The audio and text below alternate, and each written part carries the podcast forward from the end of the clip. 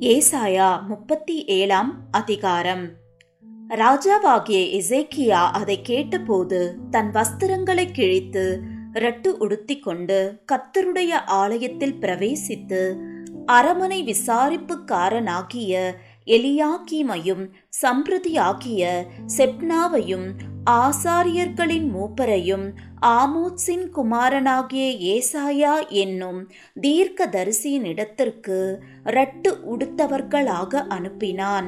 இவர்கள் அவனை நோக்கி இந்த நாள் நெருக்கமும் கண்டிதமும் தூஷணமும் அனுபவிக்கிற நாள் பிள்ளை பேரு நோக்கி இருக்கிறது.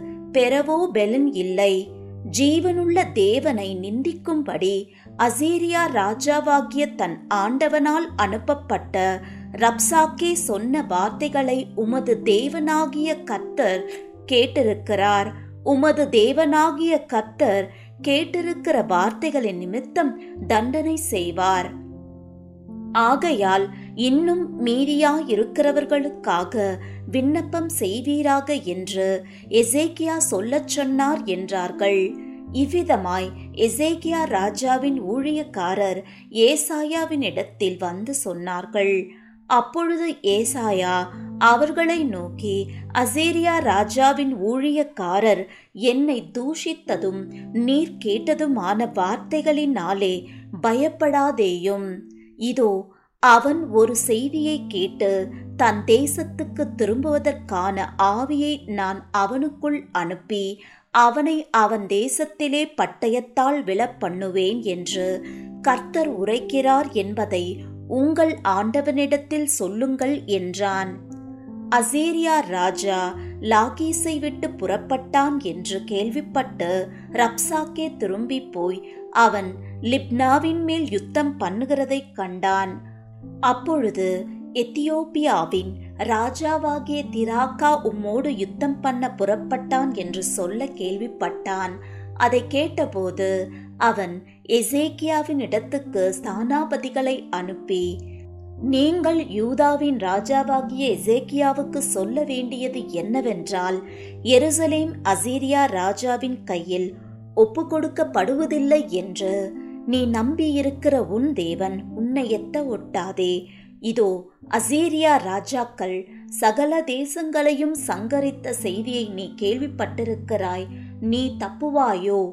என் பிதாக்கள் அழித்துவிட்டு கோசானையும் ஆரானையும் ரேட்சேப்பையும் தெலாசாரியிலிருந்து ஏதேனின் புத்திரரையும் அவர்களுடைய தேவர்கள் தப்புவித்ததுண்டோ? ஆமாத்தின் ராஜாவும் அர்பாத்தின் ராஜாவும் செப்பர்வாயும் ஏனா ஈவா பட்டணங்களின் ராஜாவும் எங்கே என்று சொல்லுங்கள் என்றார். எசேக்கியா ஸ்தானாபதிகளின் கையில் இருந்த நிருபத்தை வாங்கி வாசித்தான். பின்பு எசேக்கியா கர்த்தருடைய ஆலயத்திற்கு போய் அதை கர்த்தருக்கு முன்பாக விரித்து கர்த்தரை நோக்கி சேனைகளின் கர்த்தாவே கேருபீன்களின் மத்தியில் வாசம் பண்ணுகிற இஸ்ரவேலின் தேவனே நீர் ஒருவரே பூமியின் ராஜ்யங்களுக்கெல்லாம் தேவனானவர். நீர் வானத்தையும் பூமியையும் உண்டாக்கினீர். கர்த்தாவே உமது செவியை சாய்த்து கேளும். கர்த்தாவே நீர் உமது கண்களை திறந்து பாரும். சனகிரிப் ஜீவனுள்ள தேவனை நிந்திக்கும் படிக்கு சொல்லி அனுப்பின வார்த்தைகளை எல்லாம் கேளும். கர்த்தாவே அசீரியா ராஜாக்கள் அந்த ஜாதிகளையும் அவர்கள் தேசத்தையும் நாசமாக்கி அவர்களுடைய தேவர்களை நெருப்பிலே போட்டுவிட்டது மீதான். அவைகள் தேவர்கள் அல்லவே மனுஷர் கைவேலையான மரமும் கல்லும் தானே. ஆகையால் அவைகளை நிற்தூழியாக்கினார்கள் இப்போதும் எங்கள் தேவனாகிய கர்த்தாவே நீர் ஒருவரே கர்த்தர் என்று பூமியின் ராஜ்யங்களெல்லாம் அறியும்படிக்கு எங்களை அவன் கைக்கு நீங்களாக்கி ரட்சியும் என்று விண்ணப்பம் பண்ணினான்.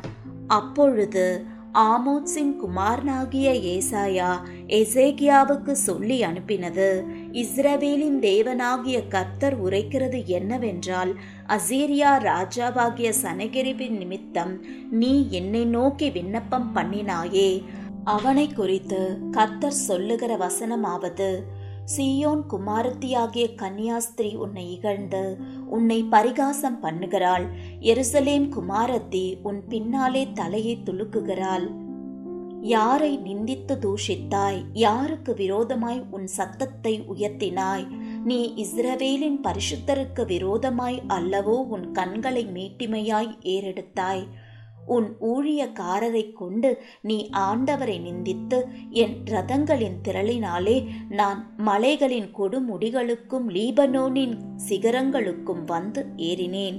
அதன் உயரமான கேதுரு மரங்களையும் உச்சிதமான தேவதார விருட்சங்களையும் நான் வெட்டி உயர்ந்த அதன் கடைசி எல்லை மட்டும் அதன் செழுமையான வனம் மட்டும் வருவேன் என்றும் நான் கிணறு வெட்டி தண்ணீர் குடித்தேன்.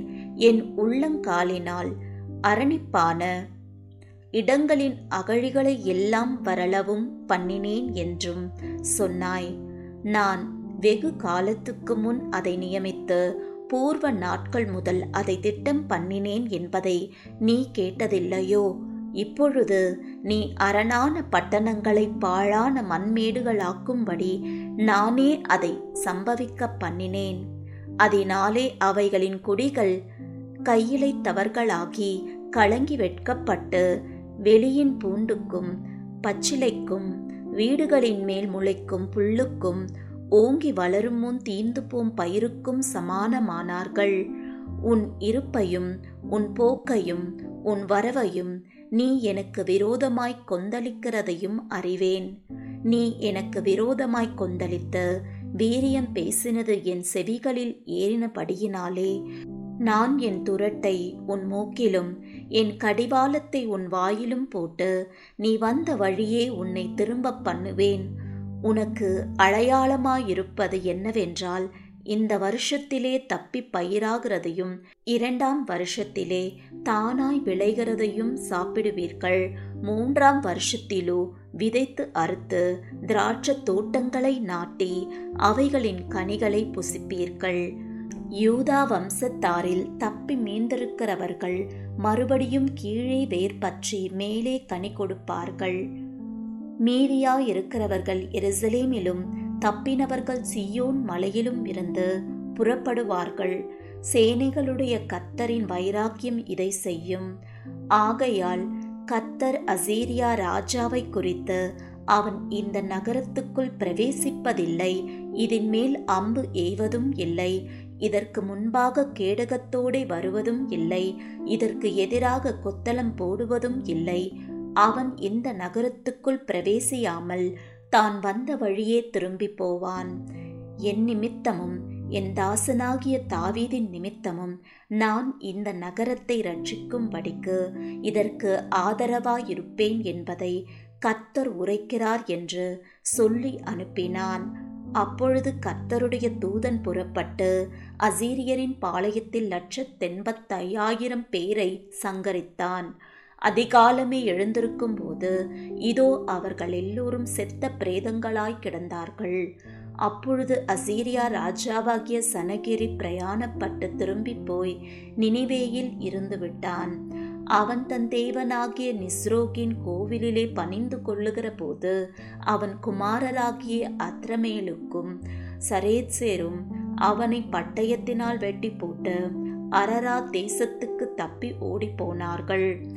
அவன் குமாரனாகிய எஸ்ரத்தோன் அவன் பட்டத்திற்கு வந்து அரசாண்டான்.